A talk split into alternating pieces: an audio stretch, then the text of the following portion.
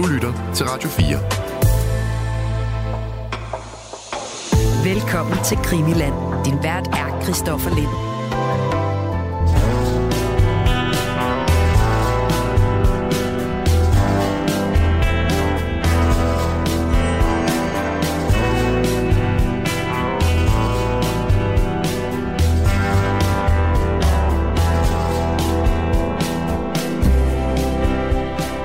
Det her det er andet afsnit om øh, mordet på Begitte Tengs, en, øh, en norsk kvinde hvor kun øh, 17 år, som øh, 95 i øh, Norge bliver, øh, bliver dræbt.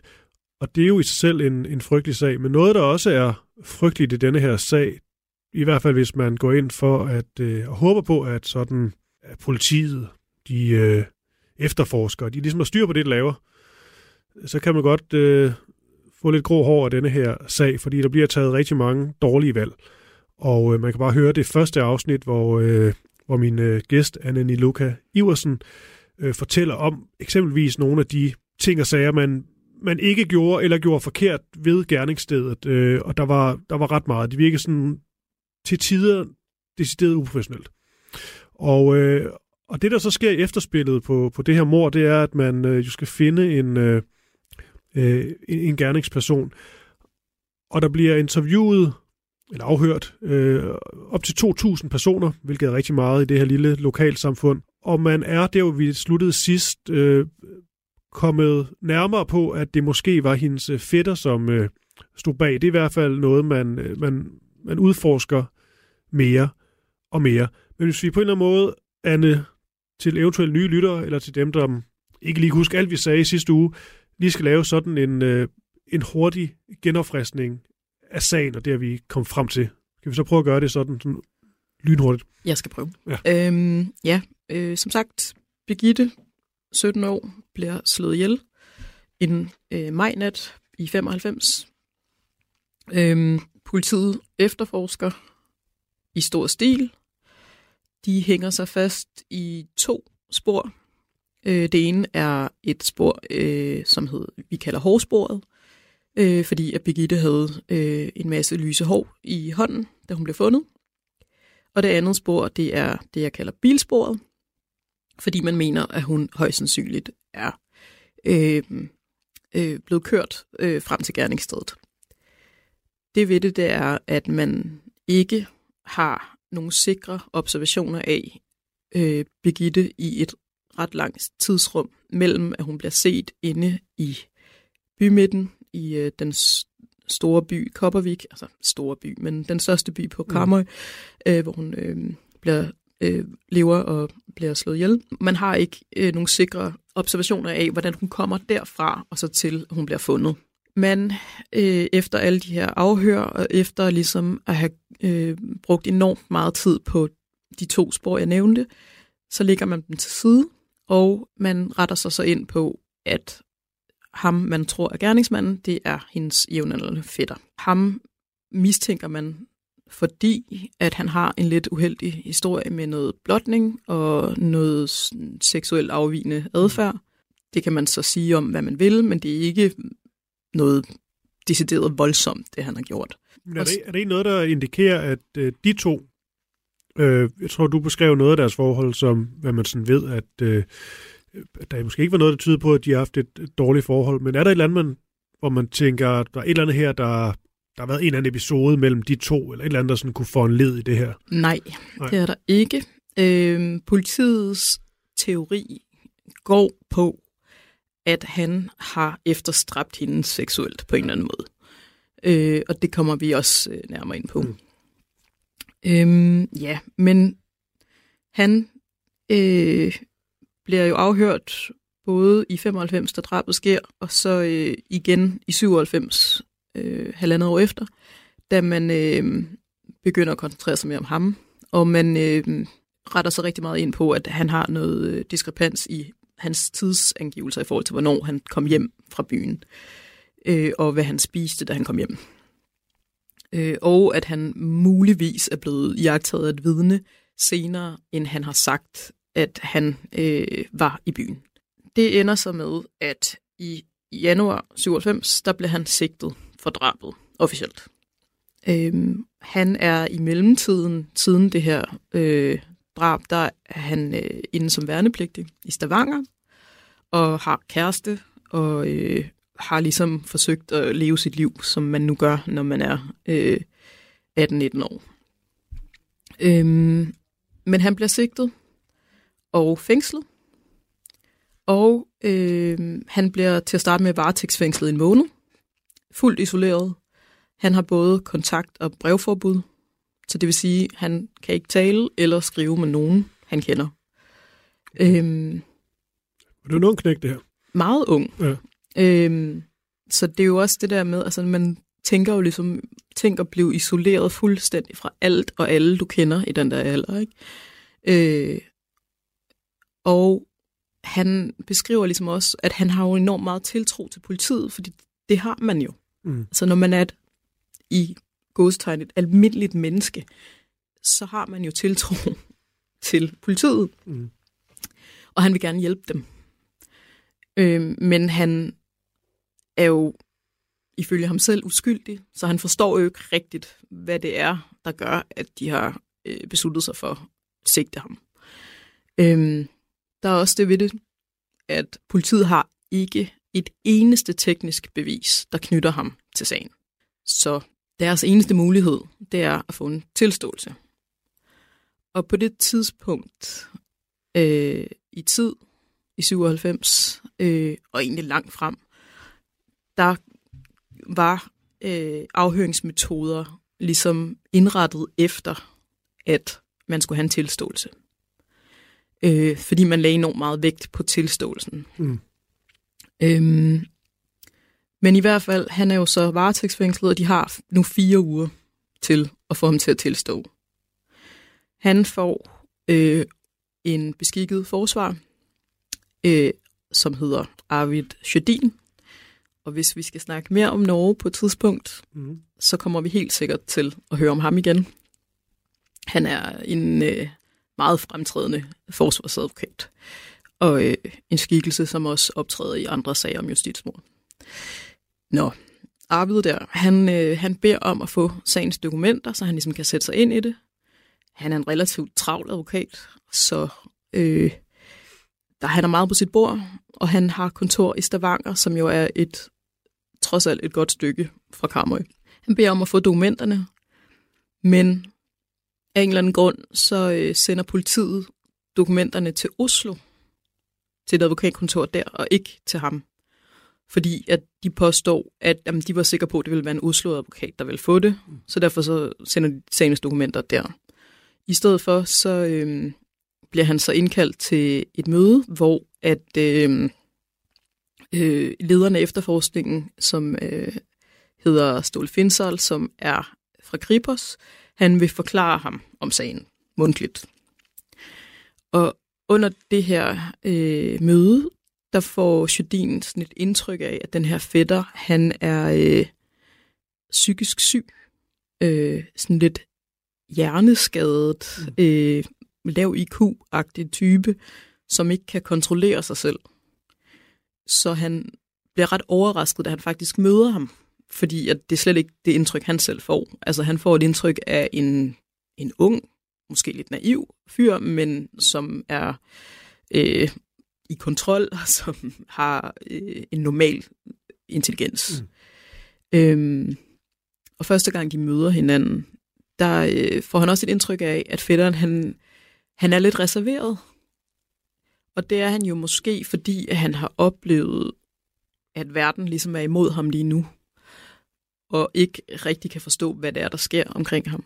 Men det første, han spørger ham om ved det her møde, det er, dømmer man folk, øh, som er uskyldige i Norge? Og Sjødin, hans forsvarsadvokat, siger til ham, nej, selvfølgelig gør man ikke det. Det, der sker, det er jo, at politiet de vil meget, meget gerne have en tilståelse. Og øh, man sætter den person, som man ser som Norges fremmeste i afhøringsteknik til at afhøre. Mm. Han hedder Stian Elle, og han er Kribos efterforsker. Og han bliver ligesom, han skulle være den bedste på området. Han er ham, der bare altid får en tilståelse. Ja. Det er Fischer. Ja, det er det. Bare meget mere øh, rar og sød. Ja. Det er, det er kurser. Det er det, der Ja. gode ved de to. Præcis. Øhm, Vi kender om rejseholdet. det skal altid handle om rejsehold.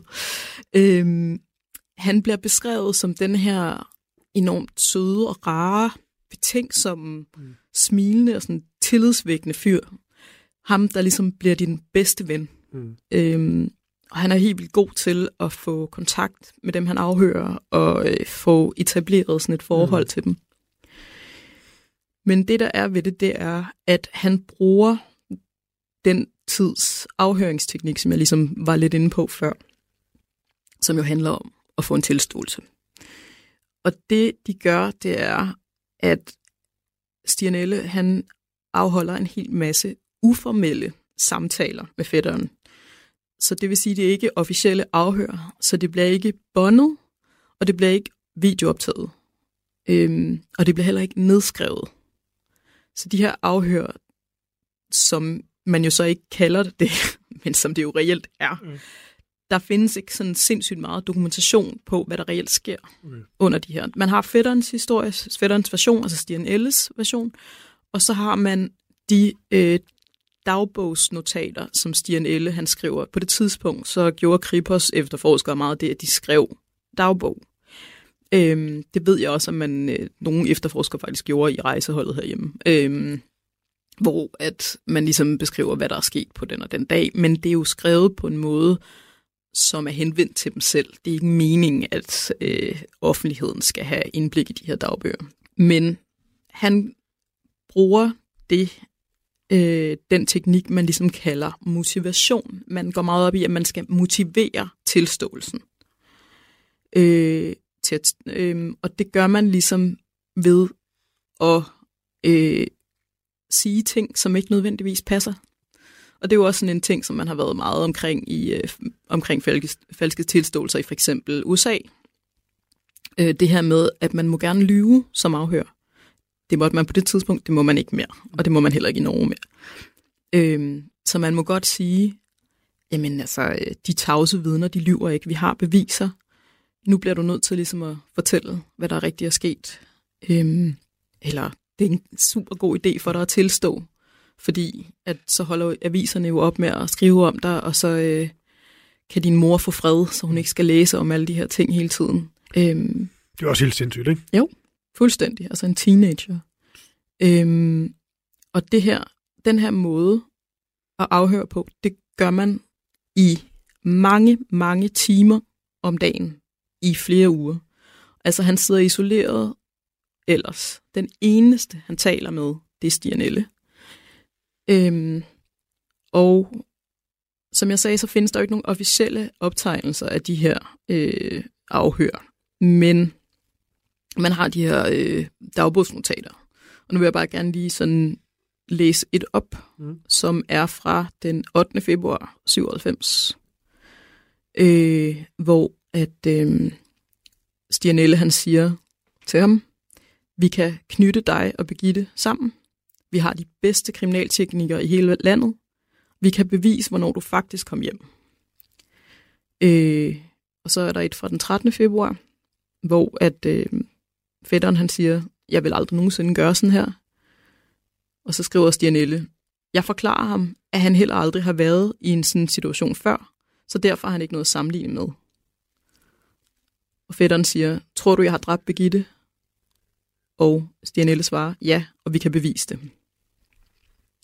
Øhm, det er rigtig vigtigt for politiet at få ham til at ændre sit ankomsttidspunkt, altså Mm. til der, hvornår han kommer hjem, fordi at det er ligesom det, der gør, at han har haft mulighed for at slå en ihjel.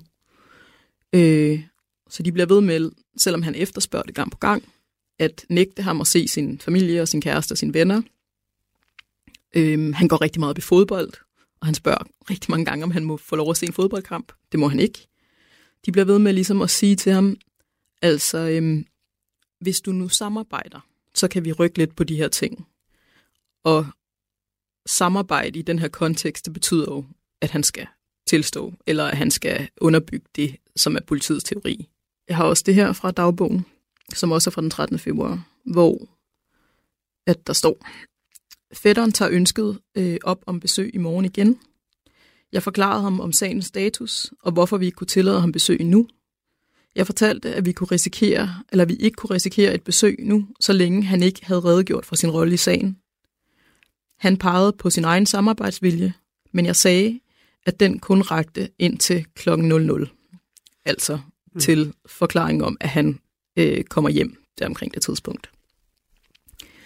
Så pointen er ligesom, hvis du ikke tilstår, så fortsætter vi med at isolere dig. Men er vi enige om, at vi har ikke noget som helst... Øh, jeg ved godt, det er, det er, det er 90'erne, og øh, man kan nogle andre ting i dag, men alligevel, altså vi har ikke noget øh, DNA eller nogen som helst fysiske beviser på, at, øh, at det er fætteren, eller om det så er krassemærker, eller hår, eller hvad det nu kunne være. Nej. Ingenting? Ingenting. De har intet på ham. Nej. Andet end deres over, egen overbevisning om, at det er ham. Man fortsætter ligesom de her afhør, og bliver ved med at prøve at rykke ved hans virkelighedsopfattelse. Og det ved det, det er jo både, at når man er isoleret så lang tid, og man er i de her vanvittigt lange afhør, så mister man jo selvfølgelig en eller anden form for virkelighedsopfattelse, og man er nem at manipulere med. Især når man sidder over for et menneske, som virker tillidsvækkende, og som man har respekt for, og som man synes eller tror er dygtig. Øhm, Og i øvrigt, hvis man læser lidt op på sådan, øh, psykologien i forhold til, øh, til alt det der, så er der også rigtig mange tilfælde på, at, øh, at personen til sidst øh, nærmest har lyst til at, at tilstå, for som at komme ud af den situation, personen er i. Altså, det kan jo lyde, lyde vildt at sige, men så tilstår noget, man ikke har gjort. den sidste, er der sådan en, øh, at enten så er man blevet manipuleret nok til, at man ligesom selv faktisk rent faktisk tror, at man har gjort noget, man ikke har gjort, eller at man simpelthen bare gerne vil ud af, af den der situation, og så hvis jeg nu øh, indrømmer, så kan jeg i hvert fald komme videre. Ja, præcis. Både det, og så også det her med, at i den her situation, der lokker de ham jo endnu mere, fordi de siger, at vi giver dig de her goder, du får lov til at møde din familie, du får lov til ting, hvis du bare tilstår. Ikke? Mm. Øhm, men han bliver jo ved med at holde fast i, at han ikke har gjort det her. Mm. Så Stian Elle, han prøver ligesom at plante tanken i hovedet på ham, at du må have fortrængt det her mor. Ja. Altså, du har begået det, men du må have fortrængt det. Øhm, og øh, han, øh, han spørger ham øh, den 17. februar, hvad har hjernen fortalt dig? Og så siger fætteren, de der to timer, dem har min hjerne ikke nogen opfattelse af. Så spørger Elle, skræmmer det dig, at du ikke kan huske det? Ja, absolut. Hvilken forklaring har du på, at du ikke kan huske det? Jeg har ingen grund. Det er det mest skræmmende. Jeg får ingen hjælp af mit hoved, for jeg har hele tiden troet noget andet. Øhm, og det ved det nu, hvor du Ja. var inde på forskning før, så viser al forskning, at man fortrænger simpelthen ikke, at man har begået et mord. Mm.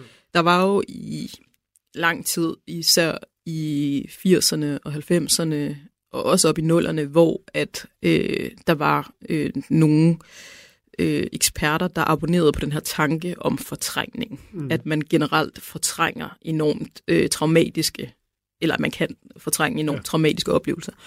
Og al nyere forskning viser, at det gør man simpelthen ikke. Altså man fortrænger, eller man glemmer alle mulige hverdagsagtige ting, men hvis du er udsat for et vanvittigt traume, så er der i en høj grad en chance for, at det er lige præcis det, du husker, og du husker mange flere detaljer, end du vil huske mm. om alt muligt andet. Ikke?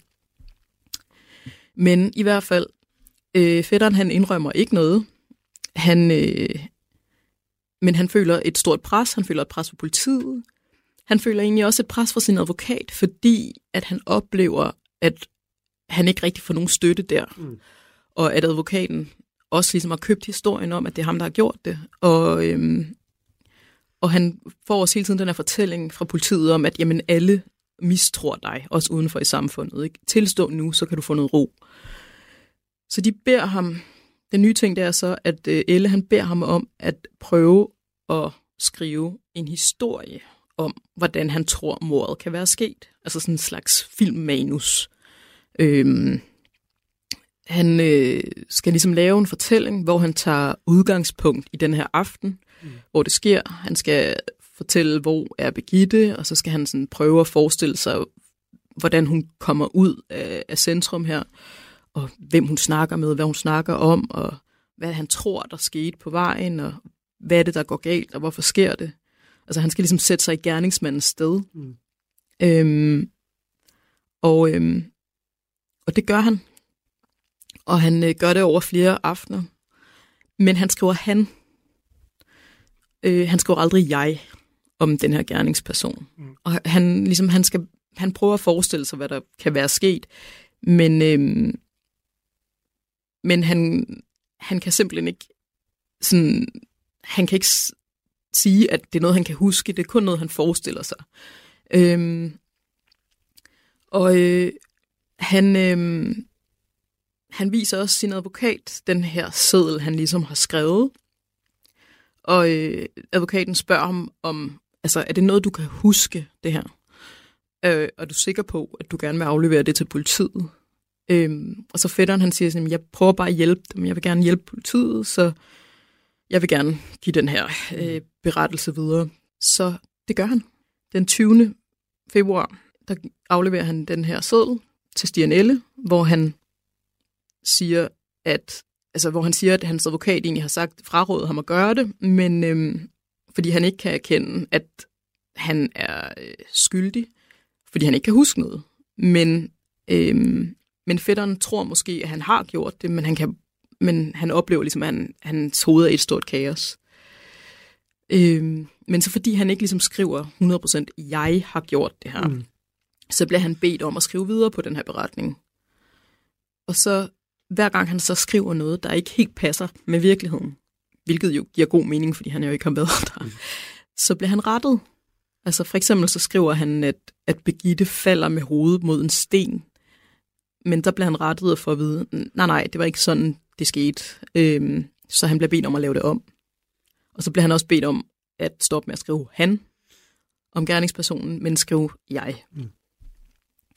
Øhm, og Elle, han bruger rigtig meget tid på at sige til ham, at han skal øh, prøve at glemme den del af, af hans hjerne, der hjælper ham med at fortrænge. Og han skal sige til ham, at, øh, at han ikke, eller sige til den, den del af sin hjerne, at, at han ikke har brug for det mere. Og fætteren, han siger, at han er træt, og han overgår ikke mere. Men Elle, han bliver ved med at sige til ham, jamen det er ikke underligt, at du er træt, fordi du kan jo ikke sove godt, når du ved, øh, hvad du har gjort, og du ikke får lettet dit hjerte. Øhm, og øh, han siger sådan, mm, altså han beder ham om at lave nogle punkter for, hvad han skal tænke på til næste gang, de ses. Om han øh, ønsker at være helt alene i det her, og vil han, øh, hvordan vil han have det, når han står i grundlovsforhøret og bliver fuldstændig klædt af, og vil du blive ved med at have brev og besøgsforbud, og hvad for en dom vil du gerne have, og hvordan vil du gerne afzone, og hvordan vil din familie og dine venner reagere på det her? Altså har du ikke bare lyst til at blive færdig? Mm. Og i alt, der har de simpelthen 180 timers samtaler. Og så den 1. marts, der tilstår han fætteren. Og i et dokument, som han har underskrevet, der står der, Sigtet erkender, at han natten til lørdag den 6. maj 1995 på Gamle Sundsvej forvoldte Begitte Tengs død. Sigtet fuldtes med Begitte på Gamle Sundsvej. Han gjorde dette, fordi han var selskabssyg og ville have selskab hjem. Så forklarer han ligesom, at han ligger an på sin kusine. Øhm, og den teori er også blevet øh, fremlagt for ham tidligere i forhør, hvor han har benægtet fuldstændig og sagt, altså, det er min kusine, jeg er ikke interesseret i hende på den der mm. måde. Men det har hele tiden været politiets teori, at det er det, der ligesom øh, gør, at det eskalerer til drab. Men ja, tilbage til den forklaring. Han forklarer, at han ligger an på hende, han følte en seksuel tiltrækning mod hende. Det kan have været gensidigt, men han kan ikke beskrive, hvad Begitte sagde eller gjorde før dette. Men så beskriver han så, at Begitte hun bliver sur og sparker til hans cykel, så den falder. Hun skilte ham ud, men han kan ikke huske, hvilke ord hun brugte. Samtidig gik hun mellem ham og cyklen, og de skubbede lidt til hinanden. Og så vender hun ligesom ryggen til ham og går væk fra ham. Det værste var, at hun ikke sagde noget, da hun gik. Det understregede, at hun var sur og forstærkede den tomhed, han følte. Hvis hun bare havde sagt noget, så havde det ikke været så stille. Så hans motiv skal altså ligesom være, at han er bange for, hvad hun går hjem og fortæller sine forældre, eller øh, hvad der ligesom kan ske videre her nu, hvor han har gjort noget, som hun ikke så underligt nok synes var øh, grænseoverskridende. Ja. Og så står der videre. Han måtte få fat i hende, inden hun kom til Sundsvejen. Han skulle have vidshed om, hvad hun tænkte. Det var hendes tanker, han måtte få redde på, så han løber efter hende og angriber hende bagfra og lægger armene rundt om hendes hals.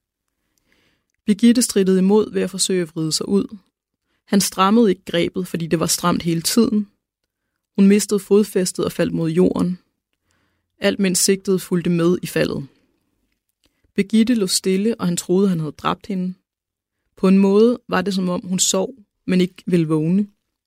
Han så det lyse ansigt og håret som en kontrast til mørket rundt om.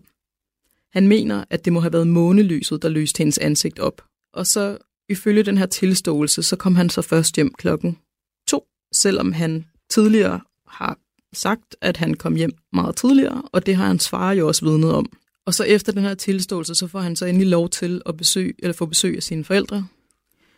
Og de øh, fortæller ligesom, at han er fuldstændig forandret. De kan slet ikke genkende ham. Han er øh, forvirret og tynd og øh, sådan usammenhængende. Og de, de kan ligesom ikke rigtig, og de må ikke snakke om sagen, men de kan ligesom ikke rigtig få hul ind til ham. Mm. Øhm, han bliver så flyttet til et fængsel i Bergen, og her besøger hans advokat ham, og så øh, bryder han fuldstændig sammen og siger, at han kun har tilstået, fordi politiet sagde til ham, at han ikke vil finde ro eller kunne sove uforstyrret igen, hvis han ikke anerkendte eller erkendte det, de kunne bevise. Men så siger han, at han var overbevist om, at han så ville få ro nu, hvor han havde tilstået, men det får han ikke. Han ja. har mareridt hver nat. Han siger, at han vågner badet i sved, fordi øh, han beskriver ligesom, at han drømmer, at han står midt i centrum, der kopper vi ikke sammen med Birgitte, og der kommer en stor folkemængde mod ham og råber, at han har dræbt hende, men hun stiller sig ligesom foran ham og siger til dem, at det har han ikke gjort. Men hvad er det vildt? Det er jo, altså, det kan man jo også sige nu, fordi at øh, det her, det er blevet, øh, det er jo vi ikke, det er ikke en afsløring med, at det er blevet kritiseret så voldsomt meget øh, siden han, for det er jo simpelthen det er jo psykisk nedbrydelse af, af, en, af en ung mand. Altså, det er vel også sådan, vil jeg tro, nærmest varen til tortur. Ja. Øh, altså, øh, psykisk tortur i hvert fald. Og bare lige en, en lille pointe, du har også lidt inde på det. Øh, jeg så bare en, øh, en undersøgelse, sådan en professor emeritus i psykologi, Svend Magnussen øh, fra, fra Oslo, han, øh, øh, han fremhæver i en undersøgelse netop den her sag som sådan øh, eksemplet på, når det er aller værste her, hvor han jo siger, at der ikke engang noget som videnskabeligt belæg for det her med, at fortrængte minder overhovedet findes. Øh, det er så en større diskussion, men han bruger bare den her konkrete sag som sådan skræk eksempel nummer et. Og det er jo det med, at han siger, at, at efterforskeren ligesom forklaret fætteren her, at hjernen kan danne sådan en barriere mod smertefulde minder, og så tilbyde ligesom sådan en forklaring, at, øh, at du måske har fortrængt det. Og så, hvis du nu går med den, så, øh, så skal det nok øh, gå alt sammen. Men som du også siger her, så er det jo så også det, der vel går lidt imod det, de har håbet på. Dem, der dybest set har haft til job at få ham, øh, få ham dømt, så de har en.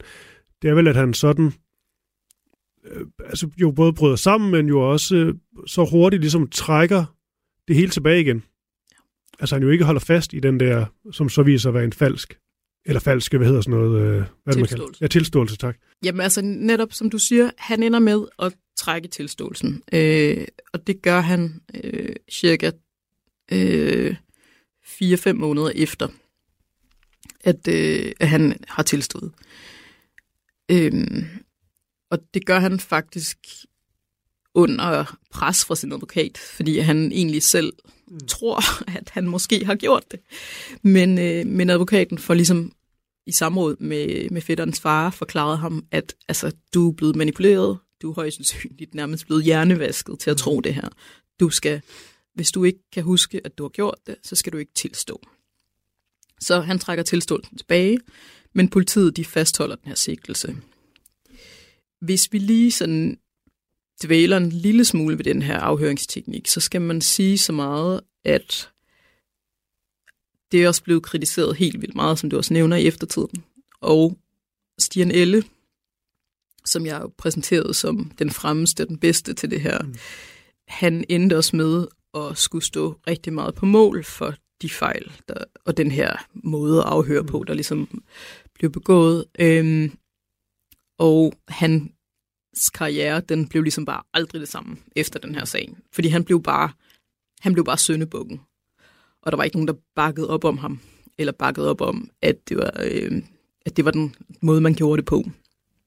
Så han endte faktisk med at øh, aldrig mere lave afhør af øh, øh, eventuelle gerningsmænd.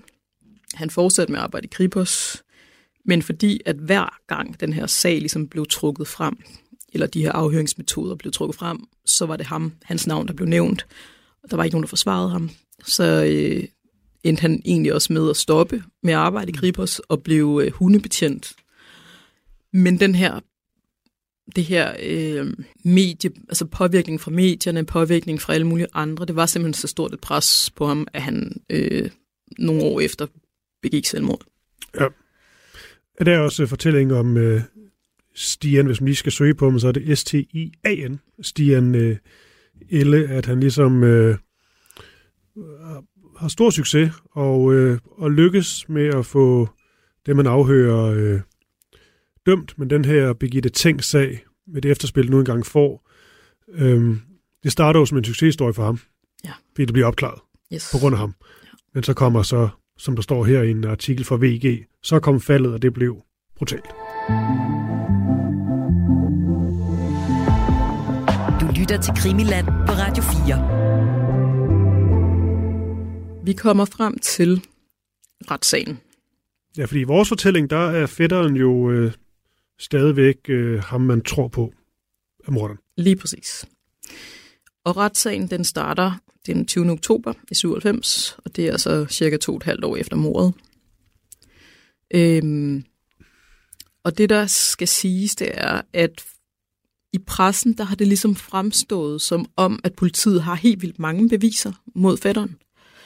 Øh, så der er flere øh, journalister, der, øh, da de så møder op i retten, bliver ret overrasket over, at det faktisk viser sig, at der ikke findes et eneste teknisk bevis. Mm. Øhm, faktisk så siger anklageren lige ud, vi har ingen tekniske beviser, der knytter tiltalte til sagen. Men han håber ligesom, at øh, tilståelsen og så øh, det, at de har indkaldt 87 forskellige vidner, øh, skal være med til at fælde fætteren. Øhm, det skal så siges, at altså man bruger ligesom de her vidner til at øh, hvad hedder det, begå et karaktermord på, øh, på fætteren. Mm.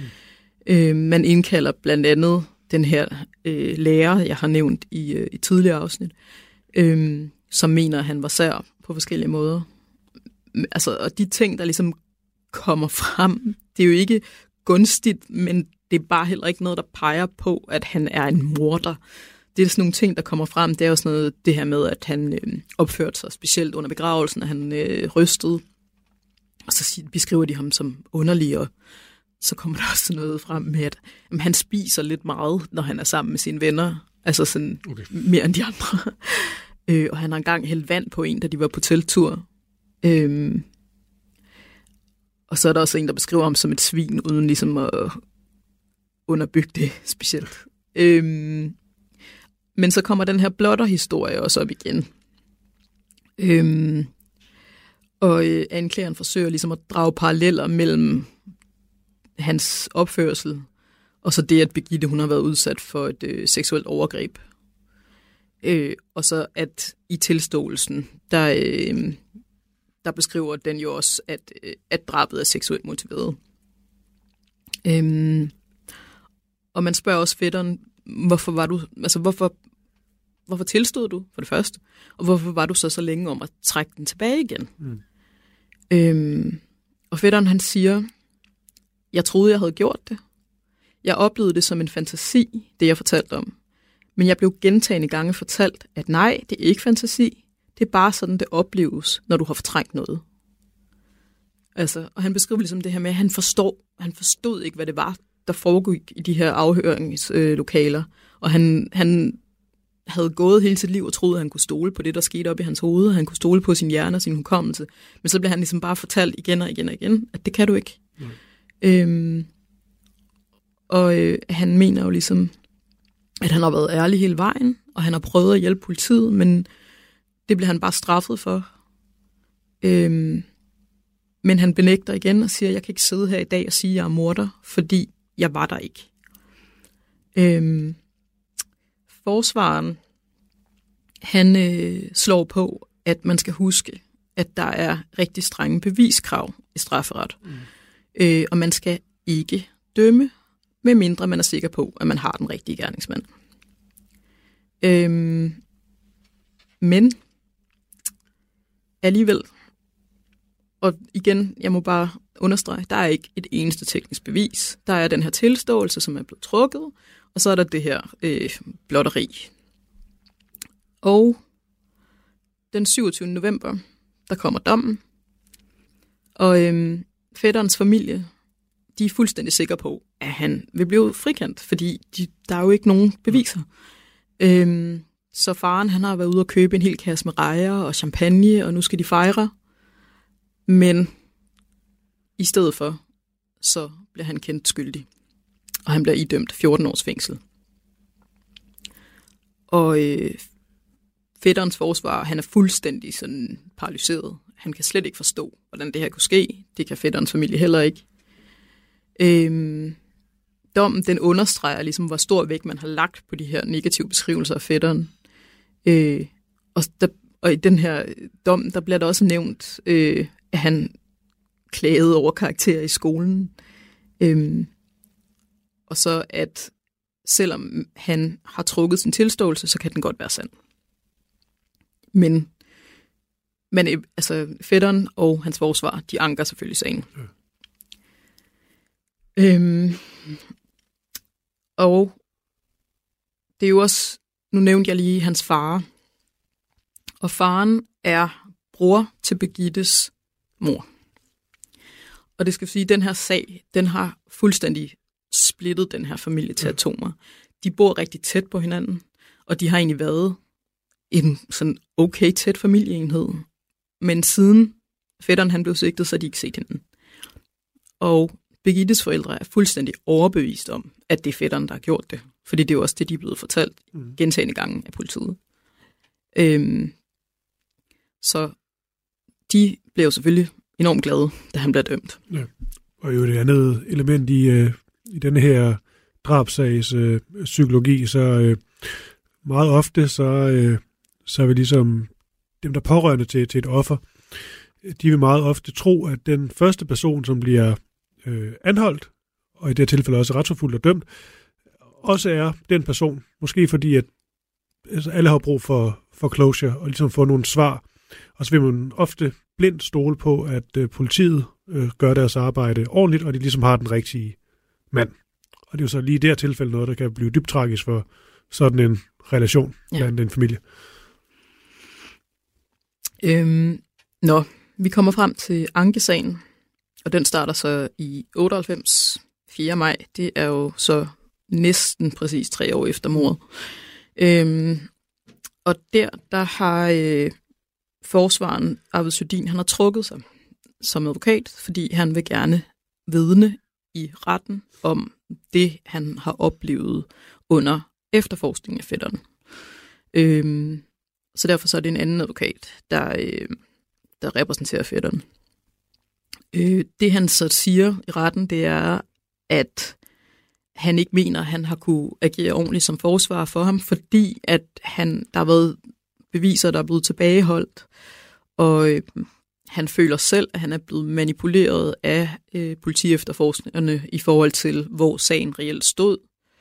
Øhm, og han ikke er blevet efter, eller hvad hedder det, underrettet under efterforskningsgang. Man indkalder også en, øh, en øh, ekspert i øh, falske tilståelser. Øhm, og øh, de fremhæver, eller man, ind, man indkalder faktisk flere eksperter, og de fremhæver, at der i tilståelsen, der er flere ting, der ligesom ikke stemmer med tekniske fund. Og, øh, og det er tydeligt, at den måde, man har afhørt på, har været øh, manipulerende. Mm. Øhm, og det går så ikke værre eller bedre, end at fætteren ender med at blive frikendt for drab og voldtægt. Men forældrene har en bistandsadvokat, som råder dem til, at selvom han er øh, øh, blevet kendt øh, eller blevet frikendt, så kan de stadigvæk godt søge om erstatning. Så dagen efter han faktisk er blevet frikendt, der møder han op i retten igen, samme retssal, samme dommer, og der bliver han idømt øh, en, øh, øh, hvad hedder det, han bliver idømt, at han skal betale erstatning på 100.000 kroner til sin faster og onkel. Øhm, fordi at når man øh, har en civil retssag, så er der ikke samme bevisbyrde, som der er i en øh, strafferetslig retssag. Så derfor så skal man bare bevise, at øh, det er sandsynligt, at han kunne have gjort det. Man skal ikke bevise det uden enhver rimelig tvivl.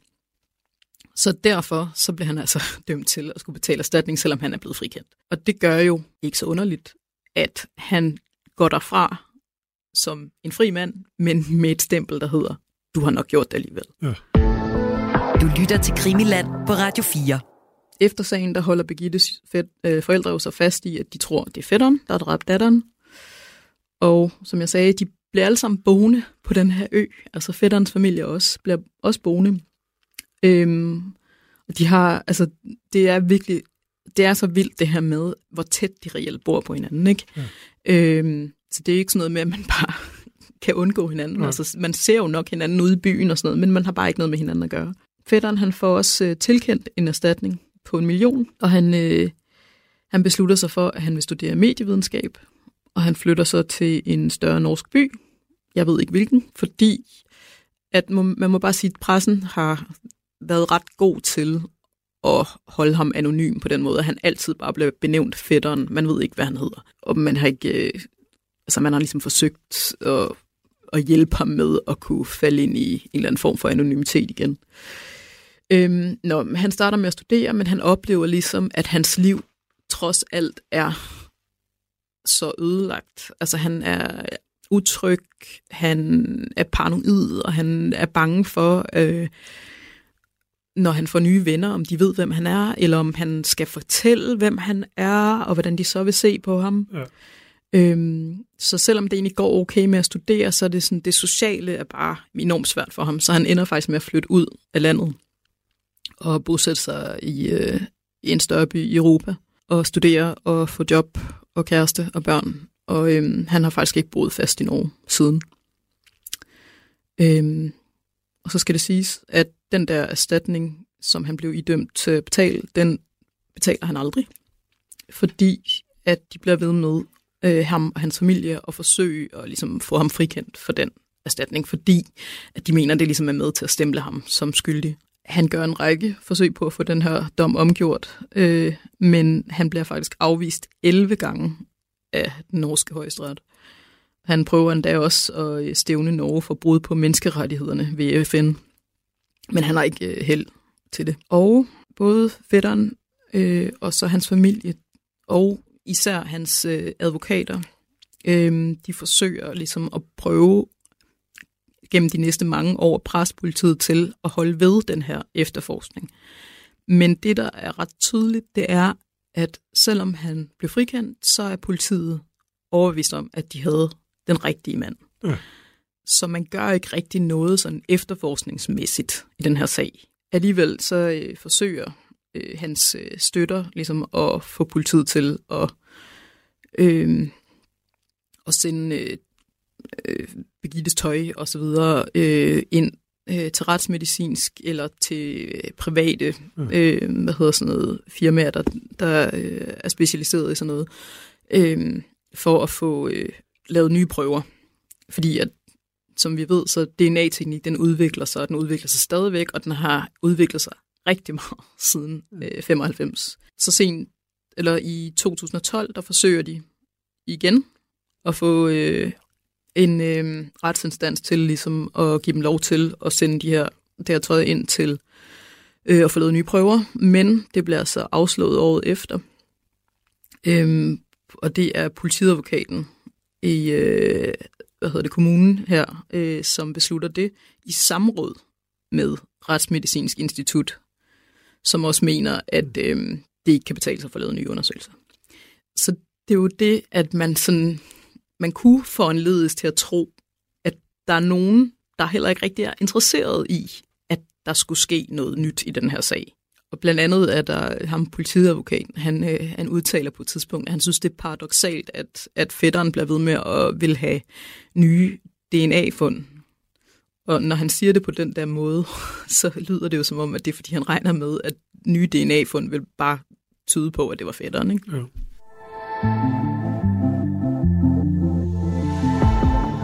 Du lytter til Krimiland på Radio 4. Så kommer vi nogle år frem. Sagen her, den får så ligesom lov til at bare stå uberørt, og så uopklaret i rigtig mange år. Ja, fordi lige nu tænker man, at, øh, at den måske egentlig bare altså, dør hen, og så vil der være mange, der tror, at fætteren han, øh, han blev løsladt, selvom det i virkeligheden var ham. Der var så selvfølgelig også nogen, der, der støtter sig, der var simpelthen ikke nok til at, at dømme ham, øh, at det var forkert, at han overhovedet blev sat ind og sådan noget. Men så ligesom den diskussion, der kan fortsætte, men det der med at rent faktisk finde en, en ny gerningsmand, at den ligesom bare er lagt, øh, lagt på is. Men det er rigtigt, der sker jo en, øh, en udvikling. Men som du også siger, der går nogle år. var rigtig mange år. Øhm, faktisk først i 2016, der øhm, anbefaler øh, det, der hedder sektion for cold cases i Kribos, at øh, man laver en ny undersøgelse af den her sag. Øhm, så det gør man. Altså over 20 år senere? Yes. Det er jo også helt vildt. Ja, det der er vi, vildt. Øh, ja. øhm, og, øhm, og der bliver lavet... Øh, man gennemgår ligesom systematisk sagens dokumenter, man laver nye analyser af de her hår, øhm, og man laver øh, nye øh, hvad hedder det, prøver af forskellige øh, tøjartikler, der ligesom er sikret. Og, det, man, og så går man lidt tilbage til den her hypotese om, at hun højst sandsynligvis er blevet transporteret i en bil. Så derfor så prøver man også ligesom at undersøge det her spor noget mere. Altså man retter sig ikke ligesom til at starte med mod en bestemt person, men fordi man har det her bilspor, ja. så kigger man på nogle af de mennesker, som man har haft inde i sagen tidligere, øh, som ikke havde et alibi, øh, og som man ved kørt rundt på mm. øen den her aften. Og, og jo et meget apropos Emilie Meng og den senere udvikling den sag, der, øh, der viste en bil også at have en meget afgørende betydning, virker det i hvert fald øh, til. Ja. Og noget, man måske ikke lige så så meget på, som man skulle have gjort. Ja. Der er i hvert fald et par paralleller der, ja. Det er der. Øhm, og på den her liste, der er cirka 15 mennesker. Og det viser sig så, at man efter at have fået taget øh, nye øh, DNA-prøver og analyser af Begitte strømpebukser, så finder man simpelthen et DNA-match i noget, der ligner blod på øh, ved ligningen af hendes strømpebukser. Og den her DNA-prøve øh, profil, den matcher kun, den kan kun matche 18 mennesker i hele verden, fordi der er sådan en speciel genmutation i den, og den matcher en af de her mennesker på den her liste over øh, chauffører, der har kørt rundt på øen den aften. Og det, og det match, det finder man i 2019. Og så, fordi man jo godt ved, at DNA ikke kan stå alene, så øh, iværksætter man en ny efterforskning. Og man begynder at overvåge den her mistænkte, og man øh, blandt andet så renser man hans bolig, når han ikke er hjemme, mm. og øh, prøver at øh, og, øh, hvad hedder det, spore, hvad hans øh, computerhistorik er og sådan nogle ting. Og det viser sig også, at han har været til afhøring hos politiet flere gange som vidne i 95 og i 97. Og hvem den person er, det øh, har vi fokus på i øh, det tredje og sidste afsnit af denne her Birgitte Tænk-sag. Og ja, man skal ikke øh, google længe for at finde ud af, at øh, personen her, øh, vil ikke sige så meget om ham endnu, men, men det er mere for at sige, at øh, der kommer til at være en, øh, en ret så markant udvikling i denne her sag, og nu er vi altså op i, øh, i, øh, i nyere tid, og det står dybest set stadigvæk øh, på. Den bliver ved med at leve, denne her, øh, den her sag, åbenbart. Men øh, hvad der præcis sker, og hvad den seneste udvikling er, det er det fokus kommer på i, i det næste afsnit. Og jeg kan godt forestille mig, at nogle af jer vil blive frustreret ud, fordi at der er så meget af den her sag, der er frustrerende, og øh, den vil åbenbart ikke øh, slutte på, på, på bedste vis, som vil være, at den... Vi tager det i næste afsnit. Lige en sidste, sidste hurtigt tillægsspørgsmål. Ham fætteren. Nu, øh, nu sker der jo ting i det næste afsnit, man selvfølgelig skal høre. Men fætteren der, er der stadigvæk nogen, tror du, som en holder fast i, at det var ham? Ja. Ja. Birgittes mor. Ja. Det gør hun. Og det har hun gjort helt op til i dag. Ja.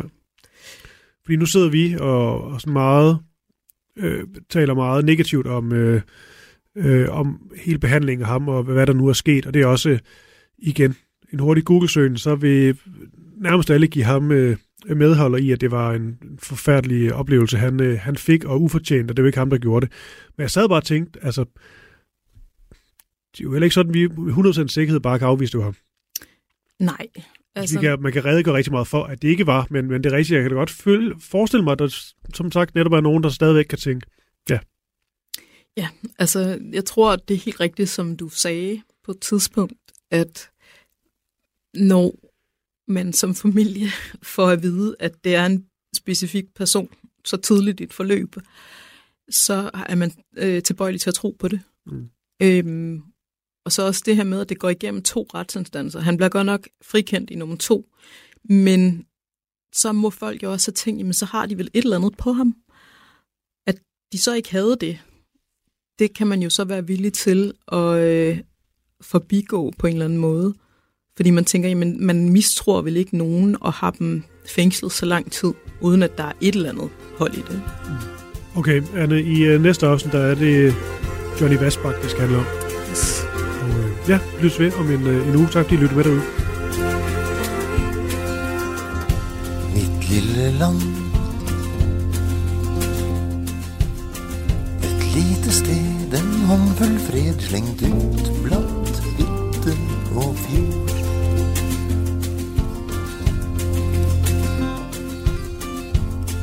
lille land. Der høye fjell står plantet mellom hus og mennesker og ord. Og der stillhet